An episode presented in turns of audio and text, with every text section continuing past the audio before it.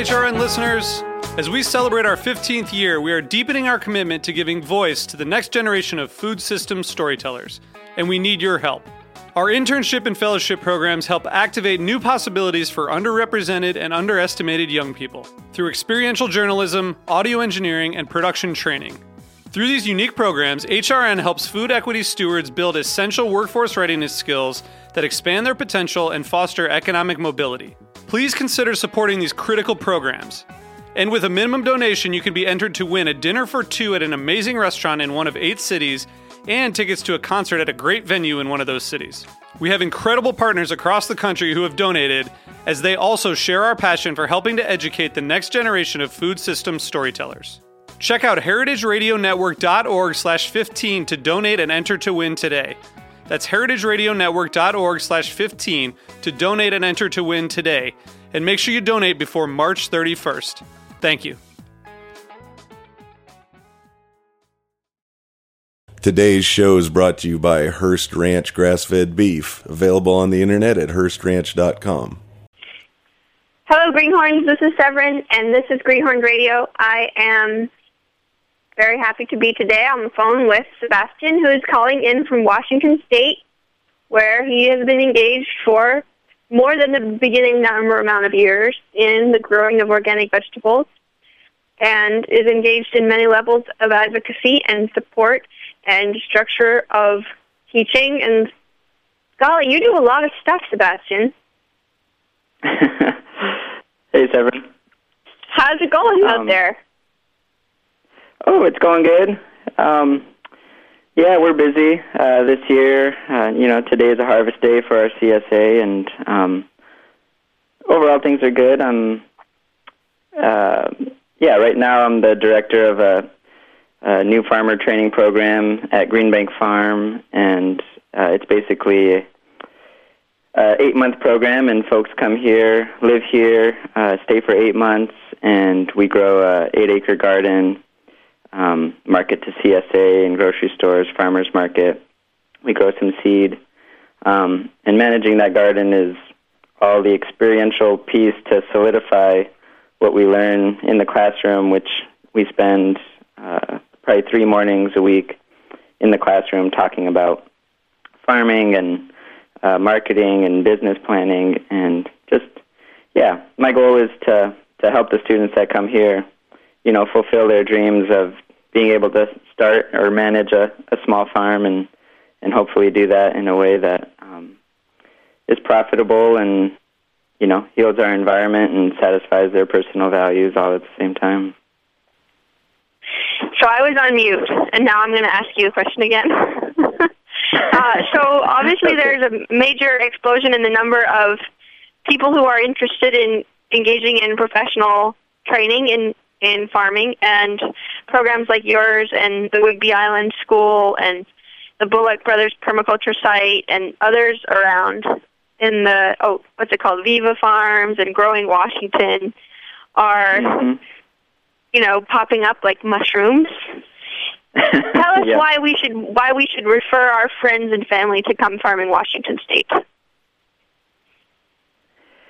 Well, um, Washington State's a big place, and I can uh, talk about the Puget Sound area, but um, you know it's it's uh, it's a good place to farm. There's there's a lot of farmland. We've got um, quite a bit of water, and the you know the culture from Bellingham through Seattle down to Olympia and um, and on the Olympic Peninsula is a community that that really values uh, good food, has the resources to to buy good food, and um, yeah, there's just a good uh, food movement going on here. You know, collaborations between chefs and consumers, and there's farmers markets and farm to school programs, and so.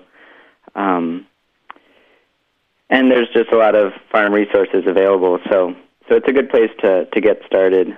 Um, you know, I've been on the Olympic Peninsula um, and you know, most of the farms that I've run have been really, uh, I've been pretty small scale. You know, I usually try not to market more than 20 miles away from the farm, and and I've been able to do that, um, which has been great. And so, you know, um, I mean, it feels like the the new organic small farm movement has been growing for quite a while. Um, it feels like it's been mushrooming ever since I got into it 15 years ago, and um, it hasn't really slowed down.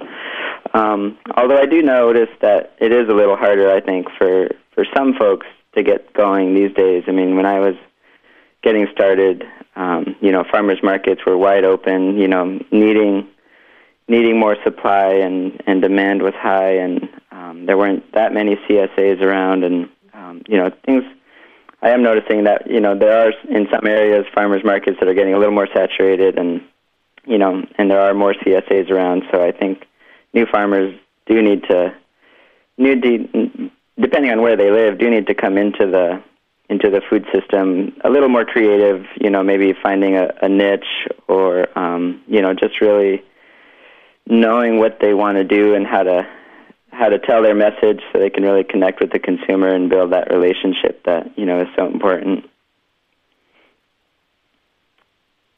So here, so you're here. You are now engaged in teaching and in advocacy around seeds, and with your fingers in a lot of different spots.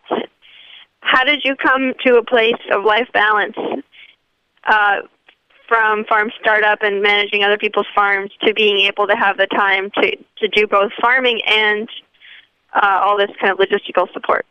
Maybe just describe a little bit your your journey. Sure. Um, yeah, well, I, I got um, farming mostly for the lifestyle, um, you know, and I didn't actually really want to start a farm business. I just wanted to homestead and live in the mountains and be in nature, um, which is what I did to start with. But as I grew older and uh, started growing a family, I realized I needed more resources and I needed to to think about my farm more as a business and and that I could still do that without compromising my values of you know being a good land steward and um, you know providing healthy food for folks. So yeah, I mean, as everyone listening knows, farming is hard. Um, it's hard to make a living. It takes a lot of work. Uh, we do it because we love it. But in those years, I've you know, experimented because the social component was so important to me to in working with with nonprofits and educational organizations to see if I could you know continue farming and and and keep my hands in the dirt while maybe getting a paycheck and you know having a life uh, a little bit easier financially. Um and and it more or less uh it works. I mean it's all you know depends what you love. Um in this coming year, I'm actually stepping down some of my hours here at Greenbank, and I'm going to be re uh, restarting a farm with my wife, just because um, a big I a big piece of what I loved about farming was that you know my family could stay together, I could work from home, um, and we haven't really done that for three years, and so we're looking forward to to recreating that again. Um, but yeah, no, it's uh, it's a challenge to find a, a healthy life balance, and um, you know, you just uh, you got to just really love what you do. You know, I mean, when I haven't run my own personal farm in in three years now, but when I did, I would uh, farm production vegetables, you know, all day, and then in the evening I would uh, garden and and grow my hedgerows and my beneficial insect habitat and mow the place and keep it looking good and you know all those little things that that that make a farm um extra special. Uh you know that I just love doing that and so that's what I would do uh with my spare time. But yeah. So you I mean, even love, have spare time. I mean this is amazing stuff. We're hearing 15 years in and and all of this sovereignty and authorship of one's life and holistic decision making I'm very impressed. I, I, I look well, forward to the time when I'm less panicky.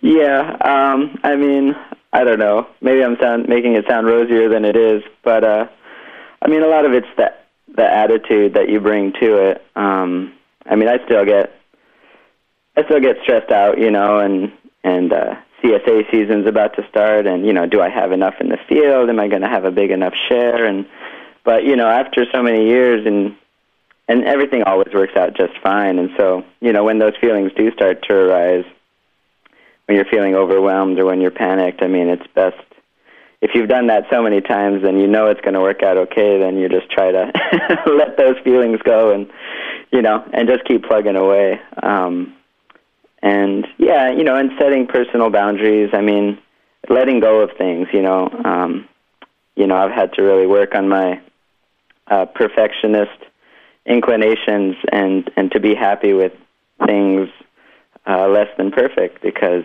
um, you know, in the in the big picture it doesn't make sense to you know sometimes uh, work on some details or you know it's all about just prioritizing everything that's happening and and uh, keeping a good balance.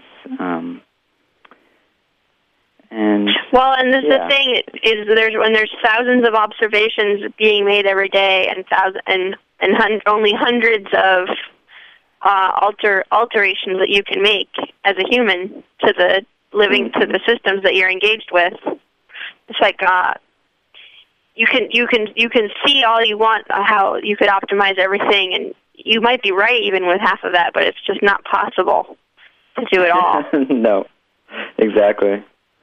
Um, you know, and I mean, and a huge piece of it is is to constantly be improving your systems and you know making them more efficient and um, you know from everything from how you plant and weed to what you know what crops you're going to grow.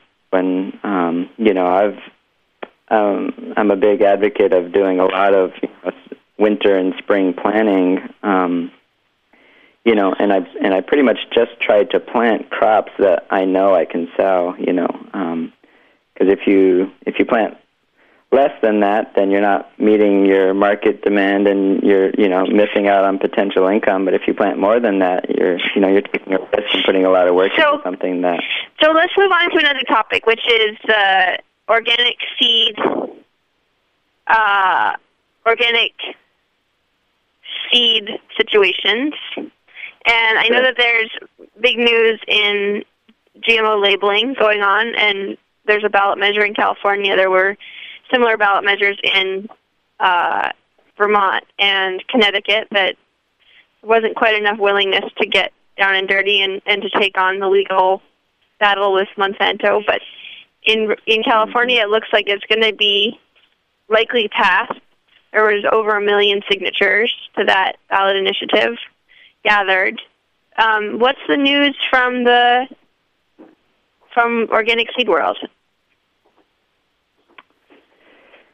Well, um, yeah, I try to keep up with you know what's happening with uh, and on that, but you know, to be honest, most of my focus um, is more on creating a new seed system that um, you know what sure we need to stop the bad things that are going on, but we also need to replace them with something positive and powerful and sustainable. And and so in the organic seed movement, you know, what is that going to be? And you know, and and in my mind, um, we obviously need to get farmers back into the seed industry as um, active participants, not just uh, purchasers of organic seed, but people who are um, involved in in the breeding and the selection and the growing and um, you know ideally creating some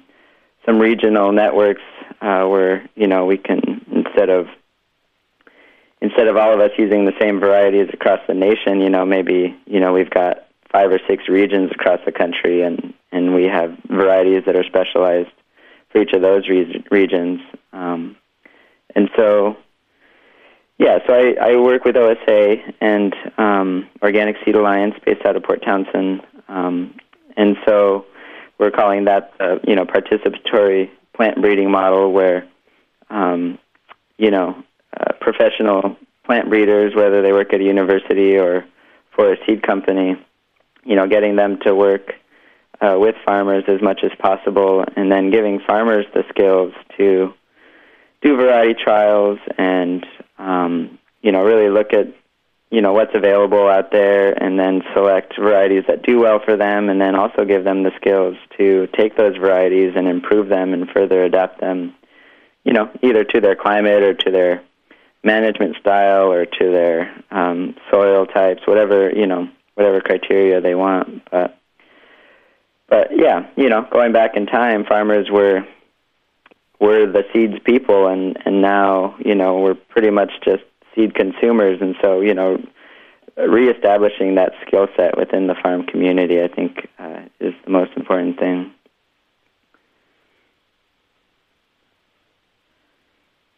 And the initiatives of the Pacific Northwestern farmers have not escaped notice in, beyond the region.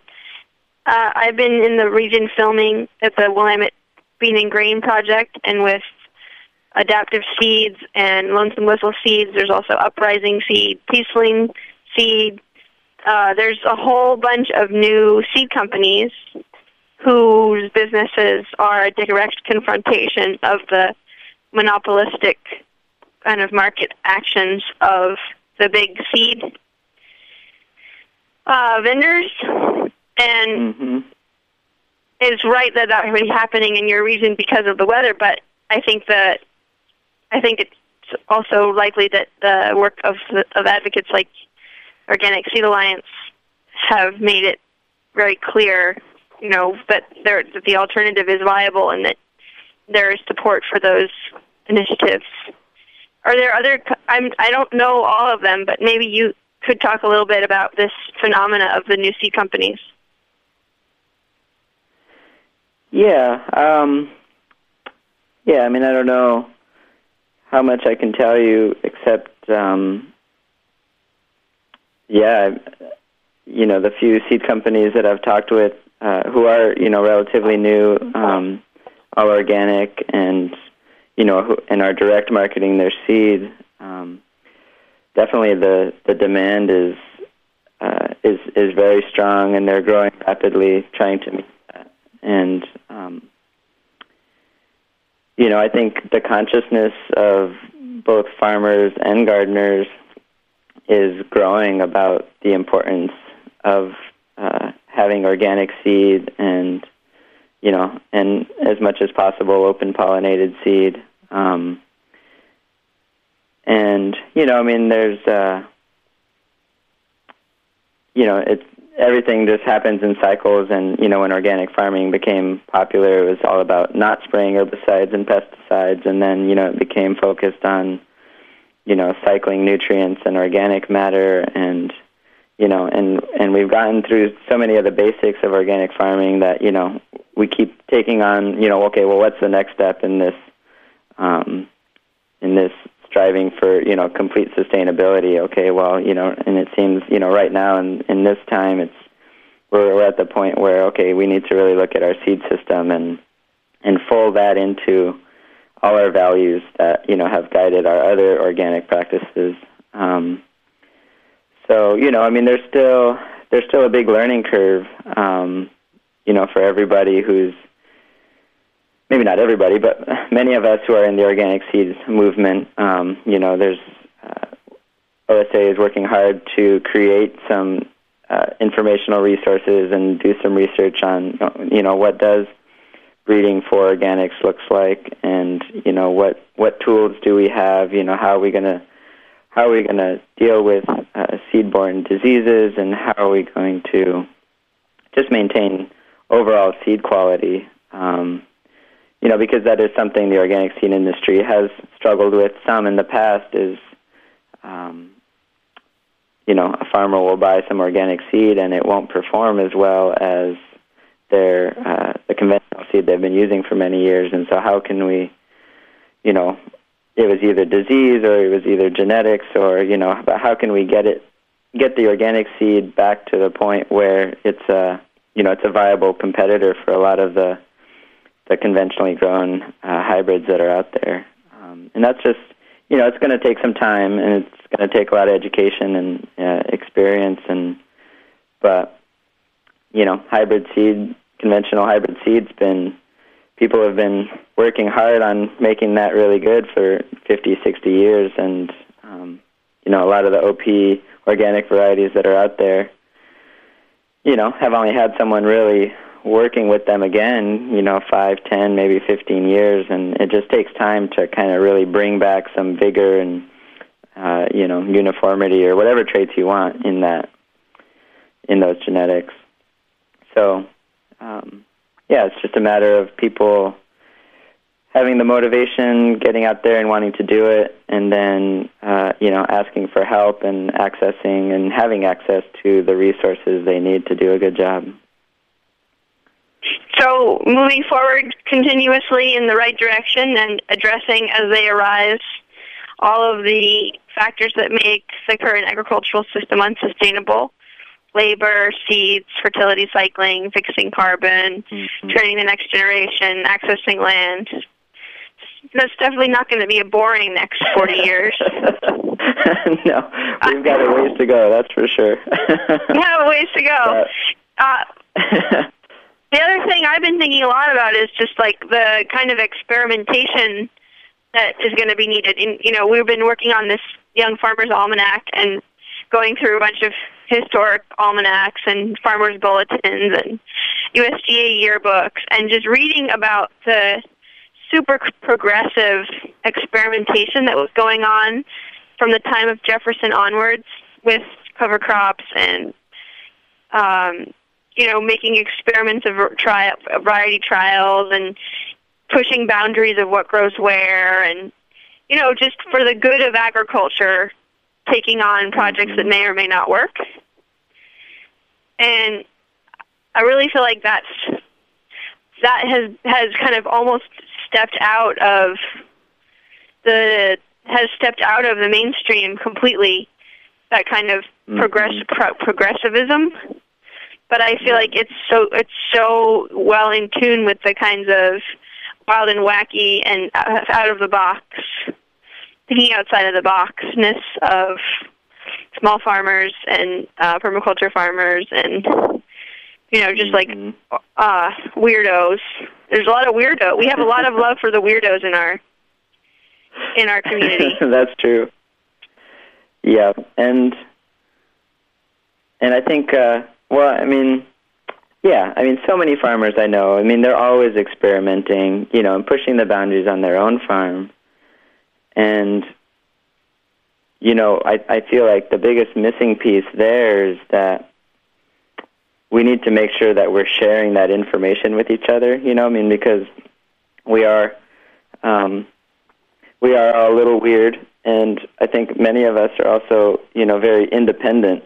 You know, if uh, if we're willing to go out into the country and work really hard and and want to be uh, close to nature, you know, we also have to remember that to be able to do that really well, we have to connect with our peers and share information. And, um, you know, I mean, and part of it's finding the time to do that. Um, and so, you know, I know in all the different farming communities I've lived, um, I've always felt like we there was a lack of communication between farmers, um, you know, and we really need to rekindle that as much as possible. Um, you know, and then also give farmers just some basic skills in how to do, you know, um, randomized replicated trials, how to, you know, take some data, um, you know, try to keep it simple so that they'll actually do it, but then, you know, get it out on the web or get it, you know, get it shared with everybody so that we can all help each other, you know, move forward, uh, move forward a little bit faster so that we're not we're not all replicating each other's work and um, you know, really seeing each other as uh, trying to help each other out, and definitely not seeing each other as competition. But yeah, that's exciting. I love I love uh, experimenting and, and pushing the boundaries. You know, and I know, feel like that open sourcing and that communication is going to arise in has the potential to arise in new in new media ways. I mean, I, I, we have a project called Farm Hack that we've been working on that's focused a lot on tool yeah. design. But I've been you know, just reading these farmer bulletins uh, from the 19, 1910s and, and, you know, from the 1860s, like people were engaged in long, protracted, like forums you know, with many different parties contributing. Um, Yeah. Long conversations about the details of their of their experiments, and I I agree. This is this seems like a uh, something to rekindle. We just went Yeah, down a rabbit hole. Uh oh. yeah, I mean the greenhorns. I mean it's great what you guys are doing with your website and the farm hack, and um, yeah, we just got to keep tying all these threads together and, and helping each other out, sharing information. I think uh, it's going to make a big difference. It's going to make a big difference. So there you go. We we ran out of time. Oh no, we didn't run out of time.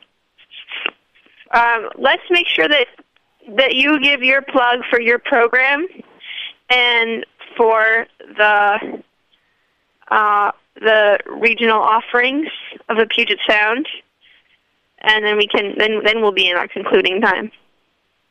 okay, great. Um, yeah, well, I would encourage uh, anyone who's you know interested in starting their own small farm um, to check out Greenbank Farm. You know, check out uh, lots of different opportunities. Um, you know, I started off as an apprentice um, and jumped into farming just uh, running my own operation, and you know, it's definitely uh, one way to learn, and it worked for me. Um, you know, when when you're in the frying pan, you you learn lessons quick, but um, but definitely working with um, some mentors or going through an educational uh, program and really getting the big picture of how to manage a farm and what to think about and how to run a small business, um, you know, can definitely accelerate um, a successful uh, farming uh, venture. So, so yeah, I invite folks uh, to come on out to the farm. You know, if you're interested in 2013, you know, try to find a, a few days this summer to spend some time with us. We always welcome people to come work with us, listen to a class. Um, you know, so much of living and working on a farm is also just the social component. Um, and so we've got a we've got a great team of people that we put together each year. We've got a farmhouse that they live in, um, and yeah, we work hard to to study the ins and outs of organic farming and uh, small farm business, and then we have a a good time just working together, growing eight Well, thank you so much for being there and for doing what you're doing and for urging everyone to get on the ball, be organized, proactive, think ahead, plan. Uh, and if you're thinking Yep. about farming now, now is a is a fine time to think about farming for for for next year and and expand your time horizon uh, to the scale and scope that's possible for you right now. And maybe that means you could just do an experimental day trip or weekend trip and start looking at the options for apprenticeships uh, and programs for next year. Okie dokie. It's all Great, happening. thanks, Severine. It's great talking and with you. Uh, one thing that I should remind everyone is we're having a workshop on July 8th. It's called Negotiation Makes It Happen. And actually, maybe maybe Jack or, or Joe will put it on the end of all of our uh, podcasts because it's an important negotiation and conflict management training. And it's free. It's in Hudson at the Basilica. Um, it's organized by the Greenhorns and the New York State Agricultural Mediation Program.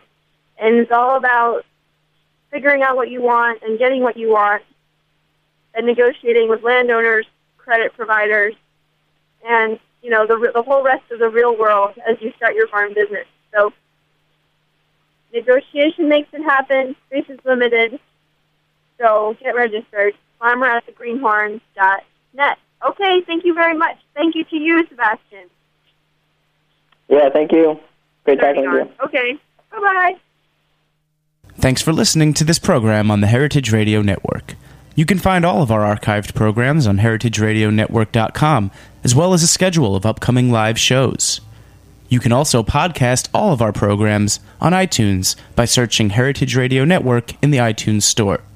You can find us on Facebook and follow us on Twitter for up to date news and information. Thanks for listening.